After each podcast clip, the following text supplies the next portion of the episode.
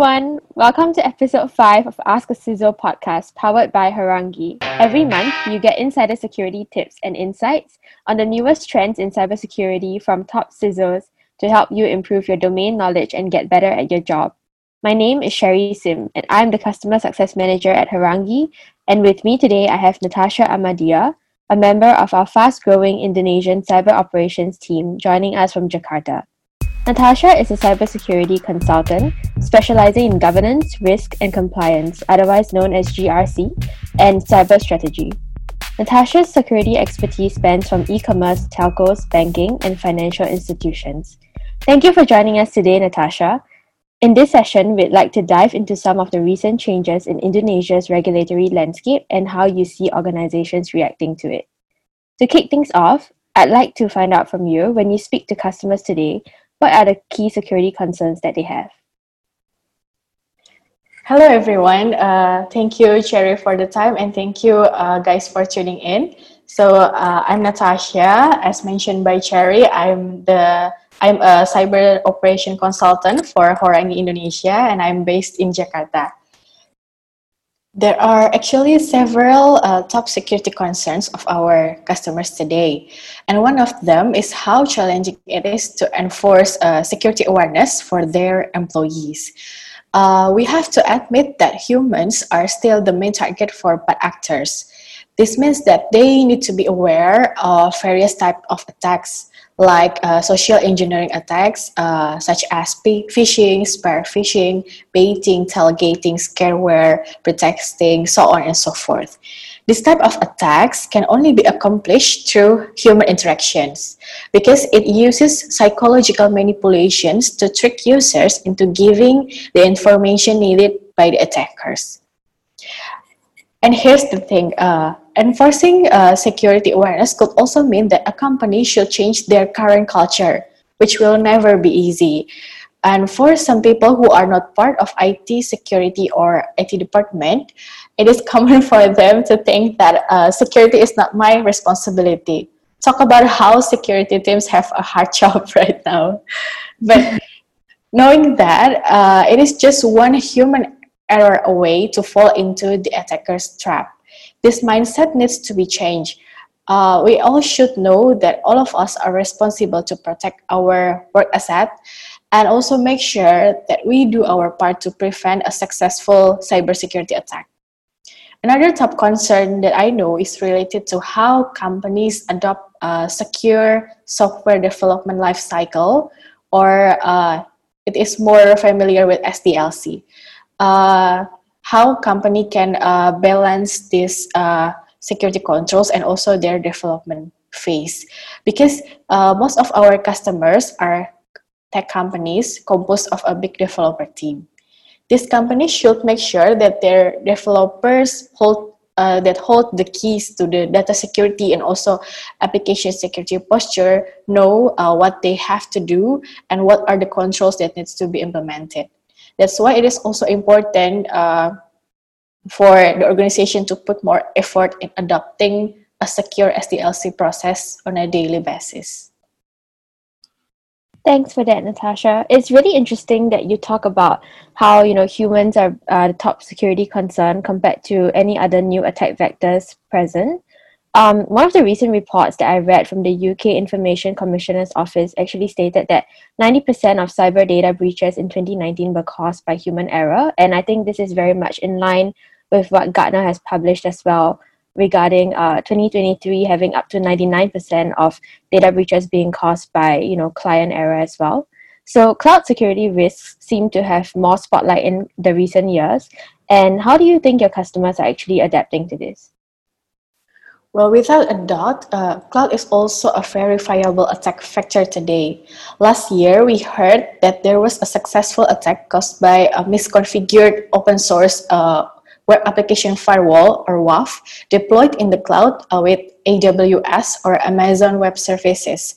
Uh, earlier this year, we also heard another successful attack which came as a result of misconfigured security rules on the server holding uh, nearly 250 million of customer records. We know uh, who they are. but just that just don't mention uh, who they are. I think the challenge in the cloud security also comes with how regulations and controls are always behind how fast uh, cloud technologies evolve. If we look at things like financial transactions, data privacy, especially those around PII or personally identifiable information, there are also common concerns in companies because of regulatory pressures. On the other hand, a lot of newer uh, companies use the public cloud, but they are yet to find effective solutions to manage the risk of using the cloud. For example, like DDoS attack, loss of data, data breach, which could also lead to regulatory and compliance issues. For the most part, I noticed that unless a company has personally experienced a DDoS attack on the cloud environment or maybe they have discovered an intrusion, it is unlikely for smaller organizations to invest in cloud-specific security solutions. But in Indonesia, what we often do, we are we perform a more holistic assessment of security posture, but this assessment also include a cloud security risk. I foresee that tailored cloud solution like uh, cloud security posture management and also cloud access security broker will begin to grow in popularity as organizations now recognize how they make more financial sense. Yeah, definitely agree with that. Having worked with quite a number of clients across the region as well, uh, I do notice that what you mentioned is true uh, in terms of trends and how you know like there will be a slight uptake in these solutions uh, in coming times. So it seems like organizations react based on their understanding of impact probability in order to implement controls to mitigate associated risks. And um, very often, they actually regulations are what drive the importance and priorities in terms of what gets resolved first. So, on the topic of regulatory compliance, can you tell us a little bit more about what organizations in Indonesian uh, landscape should actually take note of in 2020? Okay, so as of today, there is actually no specific regulations to govern how companies should protect their customers' personal data in Indonesia we know that actually there are some uh, regulations that are popular here. For example, like the protection of personal data in electronic system. This one uh, is issued by the Indonesian Ministry of Communications and Information Technology or uh, widely known as Kominfo, and also the government regulations regarding the implementation of electronic systems and transaction. We also have a financial service authority regulations, uh, and it is popular with uh, OJK regulation number 38. This regulation uh, is actually mandatory for financial institutions like banking, which also covers some of the requirements to protect the customer's personal data. However, uh, those regulations only provide the general idea of personal data protection. This regulation does not uh, give the specific guidelines on how companies should implement uh, proper security measures to protect the data itself. But now we have the next big thing on the radar, which is the data protection law. A draft was signed by our president earlier this year in January, but it is still in the process of being enacted by the end of 2020 by the end of this year. This is the first cybersecurity specific regulations in Indonesia, which will affect all of organizations that process the personal data of Indonesian citizens, including e-commerce, banking, and also financial institutions. Based on the publicly available draft, this new law will cover the definition of personal data, the types of personal data, uh, for example, the general type uh, consists of full, full name, gender, nationality, and also the specific type like health information, financial information, biometrics, and also political views. Disposal of personal data, the requirement to notify the data owner, Kominfo, and also other relevant regulatory bodies no later than three days after an incident of personal data exposure occurs. Perhaps what's most important is actually the consequences of non-compliance with this regulation. In the draft, it is stated that any organization violating the data protection law may be subject to financial penalties of up to 70 million rupiah or seven years of imprisonment. 70 million rupiah or seven Yeah. years of imprisonment. that actually Yeah. sounds very scary. Uh, I feel like my hands are actually sweaty just like thinking about it because that's a very hefty penalty. Uh, uh, so, on a more serious note, I think people, you know, often say that compliance means that uh, it's security and non-compliance means that you're not secure, right? So, what do you think of that statement? Do you agree with it? I hear this statement all the time, but this is not 100% true. It is a common misconception to think that I must do everything here exactly or I am not secure. But actually, uh, being secure talks about bringing your organization or your company to a state of acceptable risk. And the acceptable risk of each company differs from one to another. Achieving compliance is a good starting point because it can bring you to a good baseline for your security standing. It also helps to make your customers feel confident in using your service. But regulation and best practices frameworks are sometimes too general, and the re- requirements given are more like one size fits all. What I'd like to emphasize is that it is important to understand the context of your organization first and your unique security priorities. From there, you will be able to address what you need to protect and how to prioritize the controls you need to implement. This cannot be achieved by compliance alone because it takes a comprehensive cybersecurity assessment to find the most effective and efficient controls tailored to what your organization needs to face uh, the cybersecurity challenges in your organization. Thanks for clarifying that for us. Uh, I very much like what you said about bringing the organization to a state of acceptable risk. So, with that in mind, uh, what do organizations need to deal with compliance challenges? And also, do you think it actually makes sense for them to outsource cyber compliance to third parties? So the first thing to do is, like I said, uh, to have a clear understanding of the organization's requirements first, what they need and what they do not need. And not every compliance requirement is suitable for an organization, and trying to uh, blindly adhere to a certain framework is also not efficient.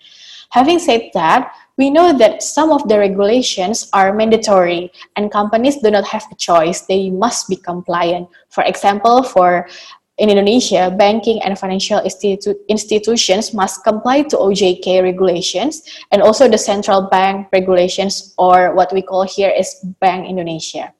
But to achieve a higher maturity level in regards to cybersecurity, it is recommended that companies perform the gaps and risk assessment first before determining uh, the strategy or roadmap to achieve the desired cybersecurity maturity level.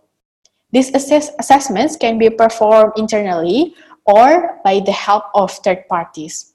Talking about outsourcing compliance, it is a common dilemma for organizations to choose between keeping compliance function in-house or maybe outsource such task. Most organizations outsource their compliance functions because uh, they wish to gain additional assurance on the compliance process address a lack of in-house compliance skill and also save money. Outsourcing could also help the organization to avoid disruptions caused by relying on several key personnel who could leave anytime. It actually sounds to me like there are many key benefits of outsourcing compliance to third parties. So I was wondering if a company were actually considering that, what are some of the criteria that you know you recommend them to look out for uh, when selecting vendors? That is a tricky question, actually. But if I can elaborate a little bit more, uh, the vendor must be customer oriented. This means that uh, they will look uh, what the companies really need. And also, uh, they have to be familiar with the framework and also the applicable regulations that an organization need to comply. And also, they should provide a certified uh, consultants uh, and resources. And also, uh, it's a plus if uh, this vendor is familiar with uh, the business in the same sector. So, for example, if you come for an online travel agents company, it is a plus if uh, your vendor actually have uh, some experiences on handling this type of clients in the same sector as well it actually very it very much sounds to me like you're talking about Horangi itself. So yeah, I was wondering if you're actually implying that companies should, you know, maybe outsource their compliance programs to us. Is that what you're saying?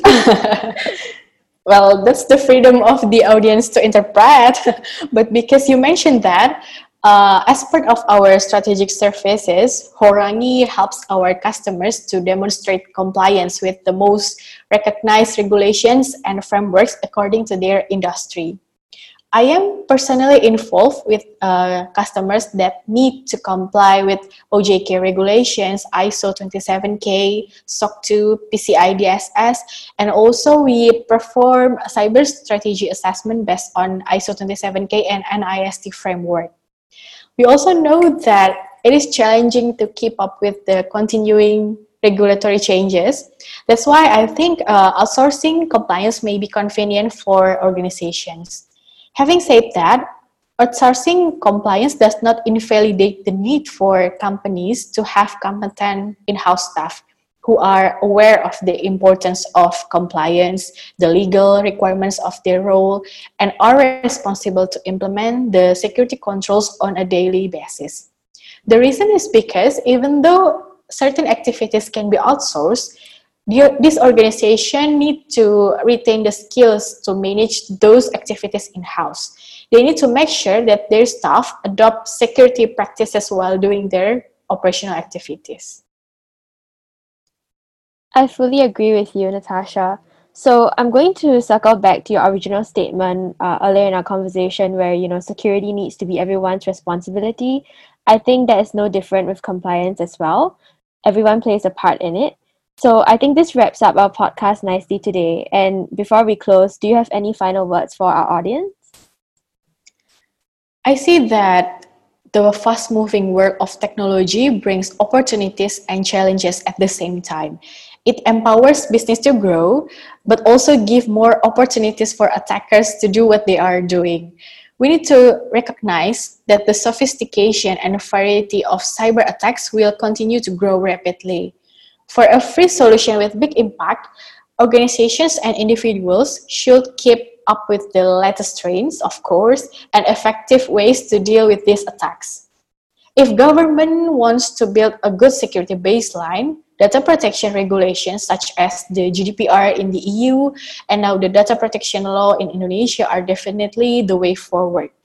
As we get through the COVID 19 pandemic together, I feel that there's no better time than now to be prepared and improve your cybersecurity posture. You can start with implementing controls to close any security gaps you are aware of and ensure that your organization are well equipped to face cybersecurity challenges and embrace the opportunities to grow. Thank you, Natasha. I think this has been a really insightful session for our audience. And I'd very much like to thank you for sharing your insights and unique views on the regulatory compliance landscape in Indonesia. Once this uh, whole COVID situation is over, I would really look forward to visiting you and the wider team in Jakarta as well. Sure. Thank you, Cherry. Look forward to seeing you here in Jakarta. Same. so, to those listening to the podcast, thank you for tuning in today. Once again, you've been listening to Ask a CISO, and this is Cherie Sim and Natasha Amadea signing off.